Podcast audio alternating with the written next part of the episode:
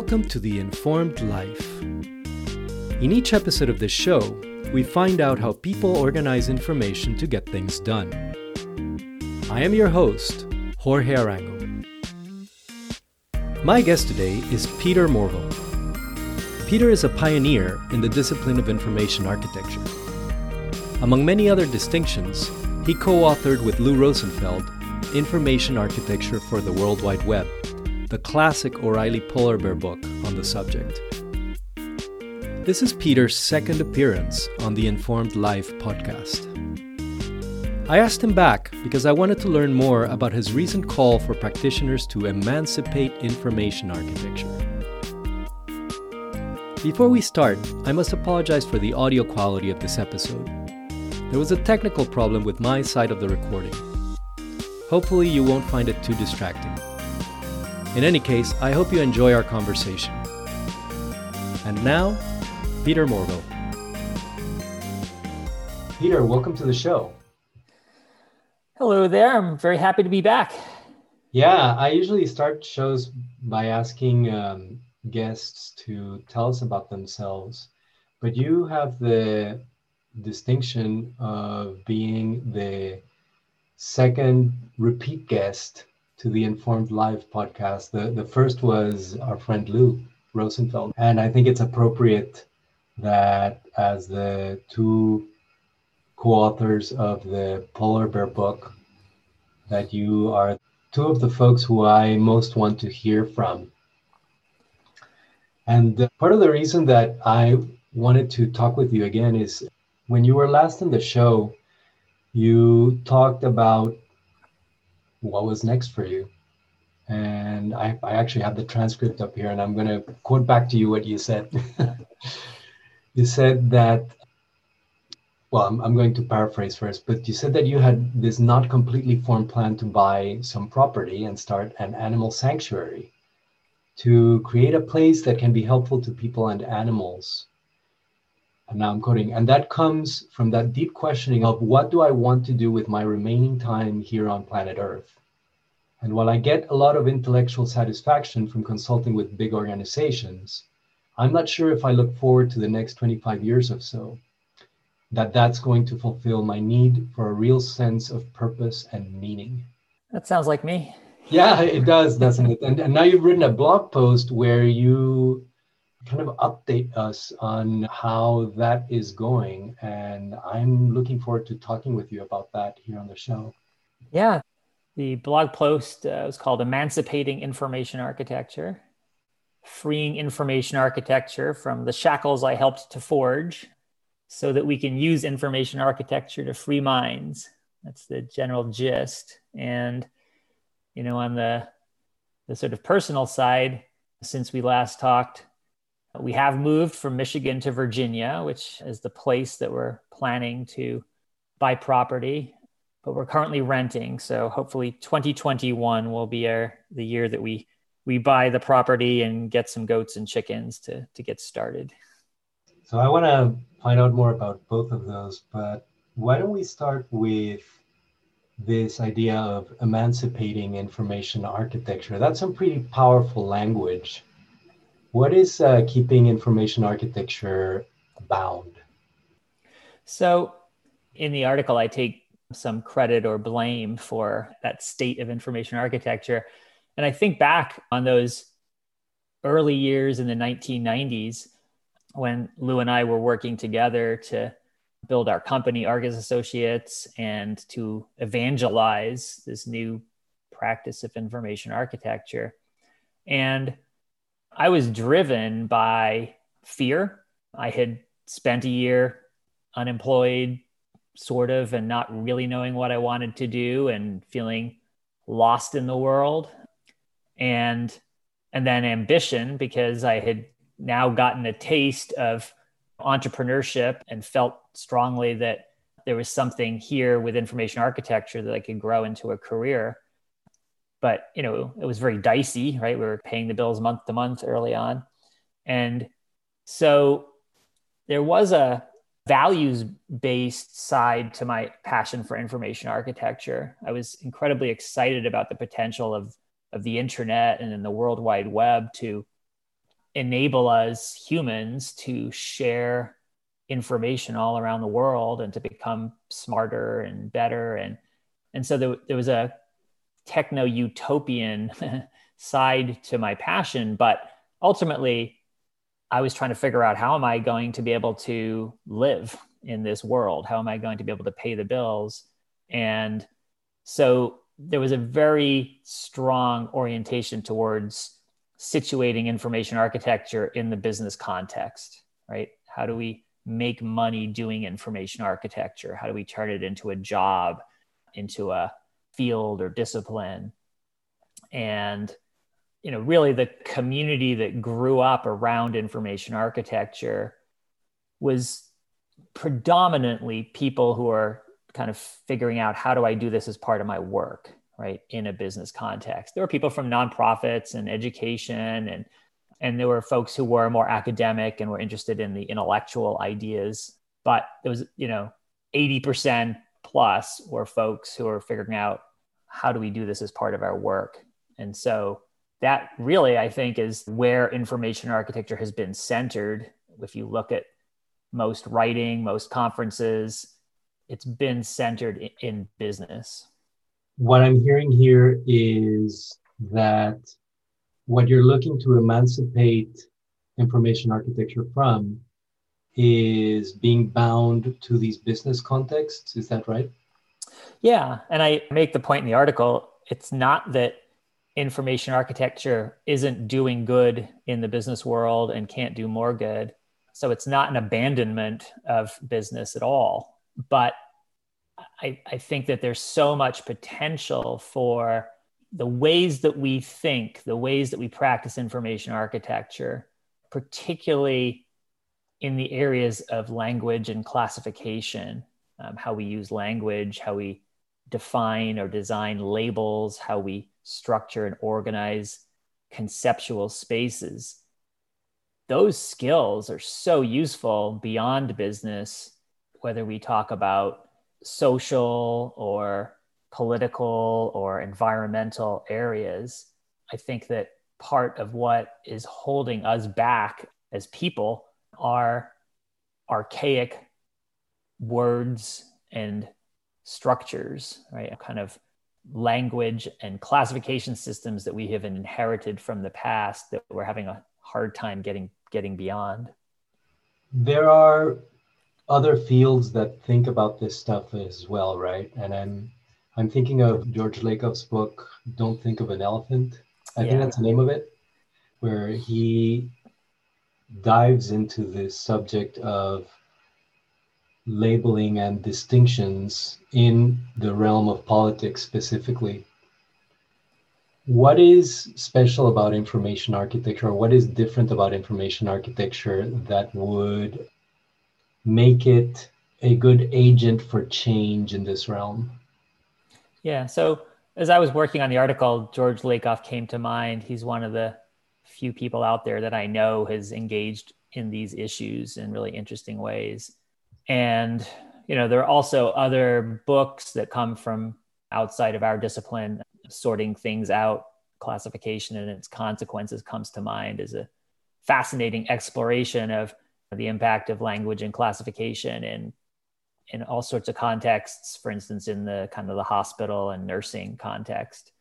So you know as i was writing this article i was not under the impression or trying to portray the notion that that we have a monopoly on these ways of thinking in fact in the article the examples that i provide one is focused on topics in and around sort of LGBTQ plus, you know, gender and sexuality, uh, and all the labels and classification systems around that. And that work is being done by people who would never identify as information architects or don't even know our field exists. So there's there's so much that we can learn from the work that people are doing out in the world.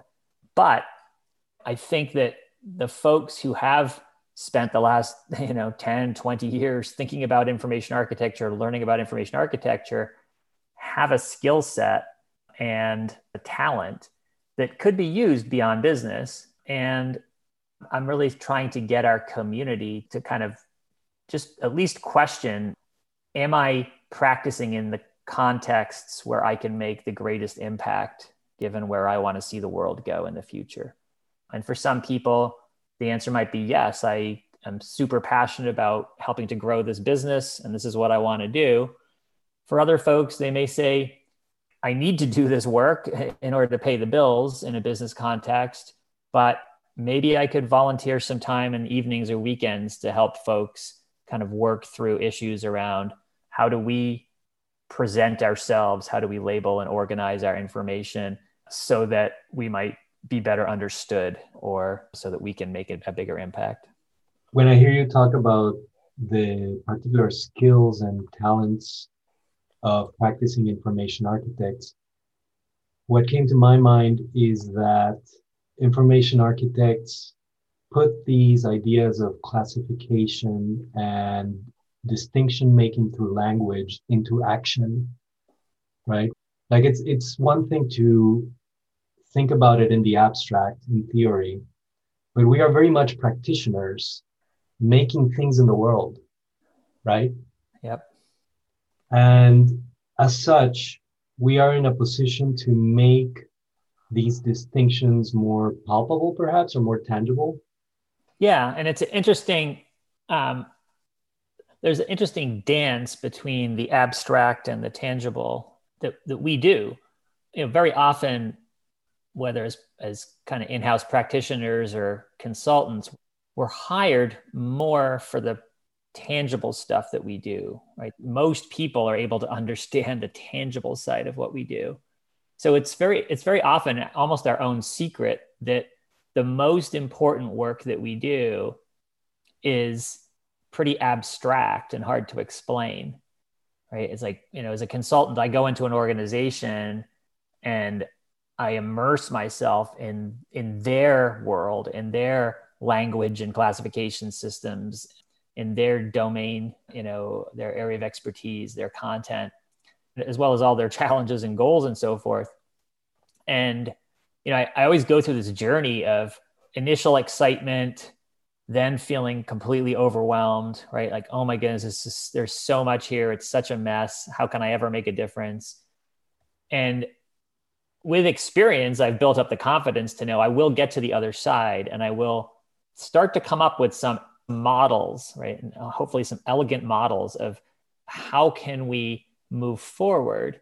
And the highest level of those models are, are sufficiently abstract that very few people appreciate them it's when you take them to the, the next level and they start to become tangible and you can sort of see them.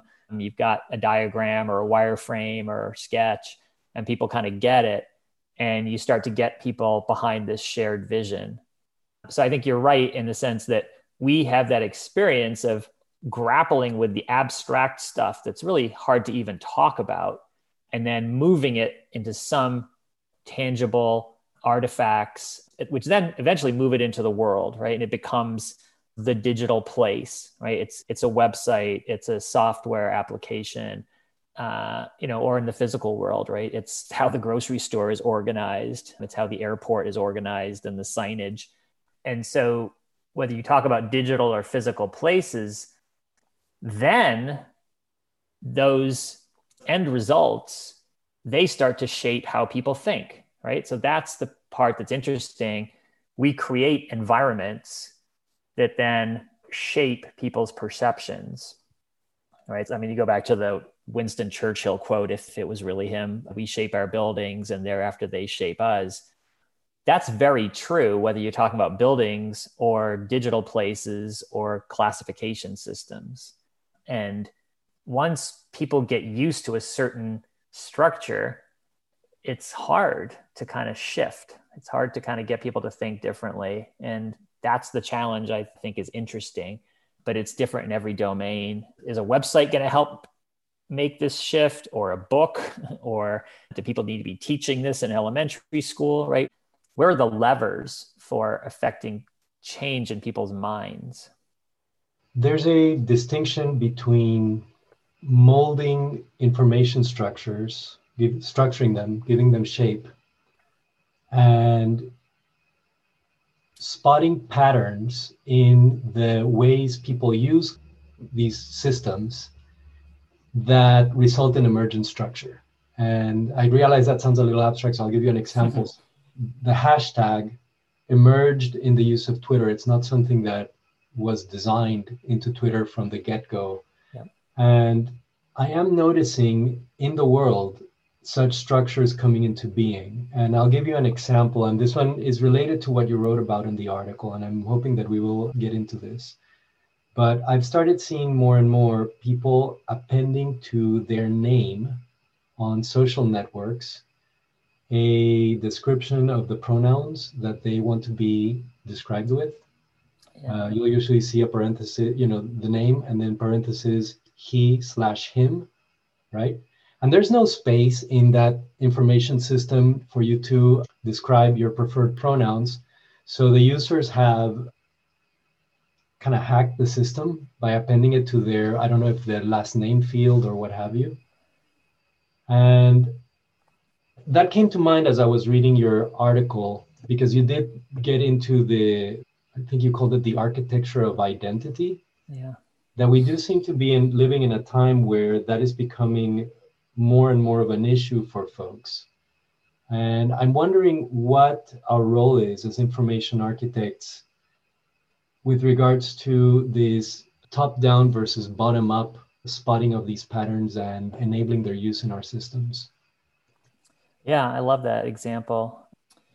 And I think, yeah, there's a couple different directions to go there. So, one, I think that that notion of identifying patterns and then deciding whether or not to try to spread them, to embed them in infrastructure, or to squash them, right? Th- that is something that I think we, we should be more aware of our potential to play a role there. You know, when we talk about information architecture, it's easy to think about that we are the creators of structure, that it has to come out of our heads. But, you know, as the Twitter hashtag idea suggests, right, many of the best innovations come from a user, right? One person who sort of has an idea and tries it out, and then other people see it and copy it, and it starts to spread and then there's an interesting point there where you know in that case the team at twitter had to decide do we embrace this and embed it in infrastructure? Does the hashtag become part of twitter? And they decided yes right? The issues around pronouns are are so tricky. They're difficult. So you know i guess i'll, I'll make a confession that there have been times where i've been irritated by this kind of injecting pronouns into various contexts, right? So, like, I was at a, a meeting a couple of years ago. The purpose of the meeting was really to focus on helping undocumented immigrants in Michigan. But it was hosted at the University of Michigan. And at a certain point, we, we, we were all asked to introduce ourselves and to introduce our pronouns and at an introductory meeting where we didn't even know if we were ever going to see any of these people again it seemed like that you know was kind of forced into the conversation. And when i experienced that irritation number one i tried to moderate it like you know hey there's a plus here right? We're really trying to make sure that as we're talking to one another and referring to one another we're using the right words right? We're using the words that people are comfortable with as their identification but I also try to grow a little compassion for the people who are on the other side, right? The folks who have very little tolerance for LGBTQ plus folks. Because you know, the thing that's really interesting in here is I think that there's this little part of our brains that you know, I'm sure there's a spectrum in terms of like how active this is across the, the population but there's a little part of our brains that just gets annoyed at added complexity, right? Like, oh, now I've got to worry about whether I say, you know, he or she or they or theirs. My life's hard enough already. I'm just keeping my head above water. That just annoys me, right? And I think that little irritation may be the source of so much conflict and unnecessary suffering in our society. And, and the flip side is, which for the most part is how I feel, is I, I love difference, right? I, I am so bored by the sameness, right? Living in a world where there's people of all different sort of races and sexes and genders and you know people who have different customs and do things differently like i love that right but i have a brain that loves learning and i also have the privilege of a certain level of stability in my life and a certain amount of confidence that I, i'm sort of ready for the next thing hey i want to learn something new tell me more about what it means to be trans right like that's a new wrinkle tell me about that i'm interested but i think that little kind of irritation right is something that probably would be good for us all to be mindful of. Like we all probably feel that at different points about different issues. I can relate to that, Peter. And I'm also thinking again in the in the spirit of use the word compassion to try to empathize perhaps with folks who might be irritated by this. You use the word archaic to refer to the traditional words and structures. And again, that's a very strong word it might be read as obsolete, you know. And I imagine that there might be people for whom there's a counter argument there, which is these distinctions that you label archaic have served us for a long time. What would you say to those folks? Yeah, that's a great point, and I, I agree. It's a provocative word. So to explain my perception, why I use a word like that, I am somebody who kind of lives in the future, right? Like too much, maybe for my own good.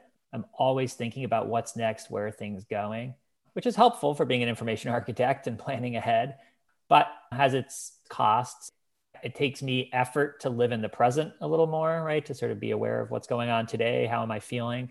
To take time to enjoy just being alive and I don't spend much time reflecting on the past. And I think to a certain degree, I miss out a lot on positive emotions like nostalgia, right? Kind of looking back at how things were. And, you know, I, I think I miss out a little there.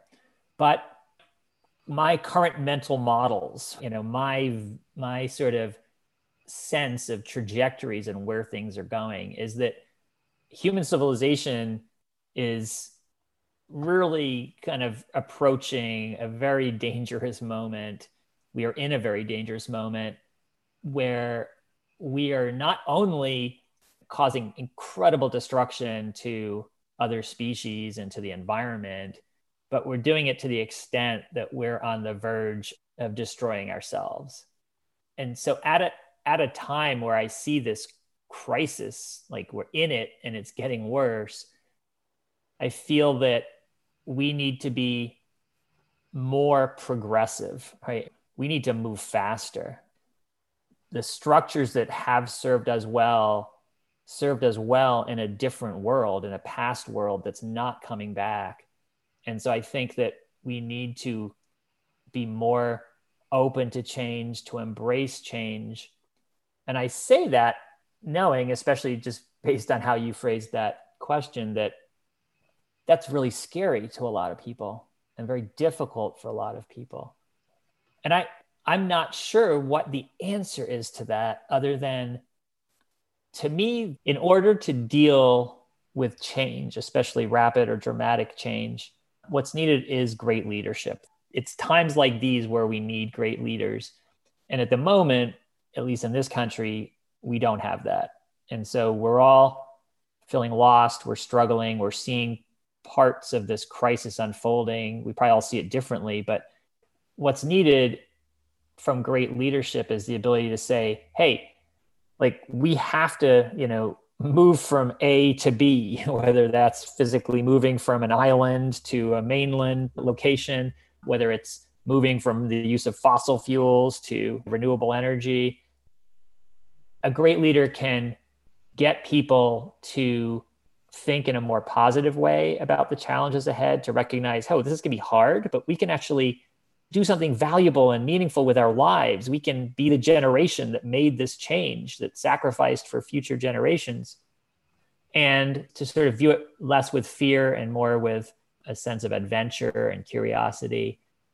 And, you know, I'm hopeful that at some point in the fairly near future, we will get that kind of leadership because I think that we can make tremendous progress. I mean, you know, you and I in our careers, right, we have been part of the internet revolution. And, you know, we know that one thing humans are good at is technology, right? At like being incredibly innovative and moving really fast and doing things that were previously viewed as impossible. We just need great leadership to harness that in the right direction. For context, we are recording this before the US election. I'm saying that because we don't know what's going to happen and people might be tuning in after the fact, right? But I want to call out that this brings us back full circle to where we started the conversation. You um, you mentioned the fear you had when you were starting out at Argus, and we've come full circle back to fear. Mm and I wanted to bring things to a close by asking you about what's making you hopeful today. You are now in a different modality from the last time that we spoke. You have started your sanctuary or are in the process of starting your sanctuary. And I'm wondering how you are vis a vis how you were at the time of the founding of Argus. Yeah. I think that one difference is that, you know, I'm I'm sort of on the other side of my career, right? Like with Argus, you know, I had no real savings, so I was living month to month, right? You know, paying my rent with my paycheck. And so my fear was very focused on job and career and how I how I made money. I didn't really have time or emotional space to think about all the other things that could go wrong. I wasn't worried about getting sick. I just, that, that couldn't happen. I couldn't get sick.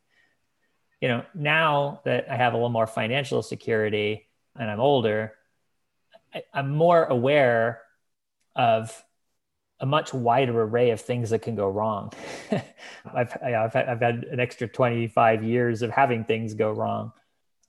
And that's where, for me, you know, learning about Buddhist philosophy, listening to tapes from Pema Chodron, really kind of trying to be more at peace in a world and in a body where so much can go wrong and will go wrong, right? Like things get better and then they get worse and then they get better and then they get worse. And that's life. We can't control those ups and downs all that much.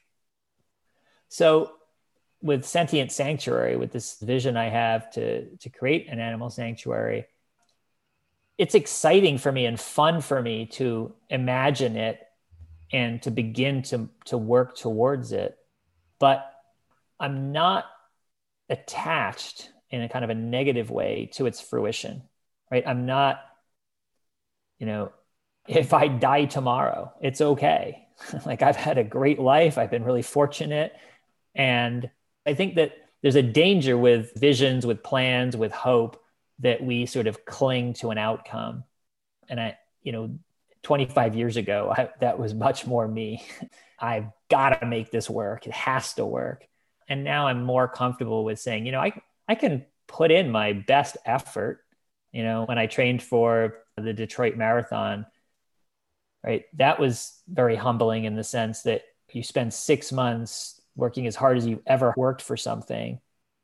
And every day you know one wrong step and you twist your ankle and your dream is done.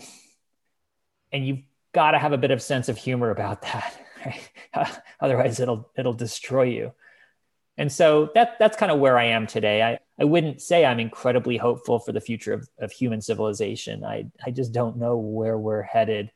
I feel really fortunate, you know, given the life that I've lived so far uh, and where I am right now. And I have I have some fun, exciting things to work on for the future. I'm starting a new consulting project next week that I'm excited about. and I'm actively learning about how to raise chickens and goats. so that's that's great stuff. Words of wisdom, Peter. Thank you for sharing them with us. Where can folks follow up with you? So my websites are semanticstudios.com and intertwingled.org, and I am Morville on Twitter. Well, thank you so much. We look forward to hearing more from you as Sentient Sanctuary evolves, and best wishes with all that you have going on. Thank you, and thanks for having me. And thank you for listening. As always, you can find notes and a transcript for this episode at theinformed.life. And as a reminder, if you're enjoying the show, please rate or review it in Apple's podcast directory. This helps other folks find it. Thanks.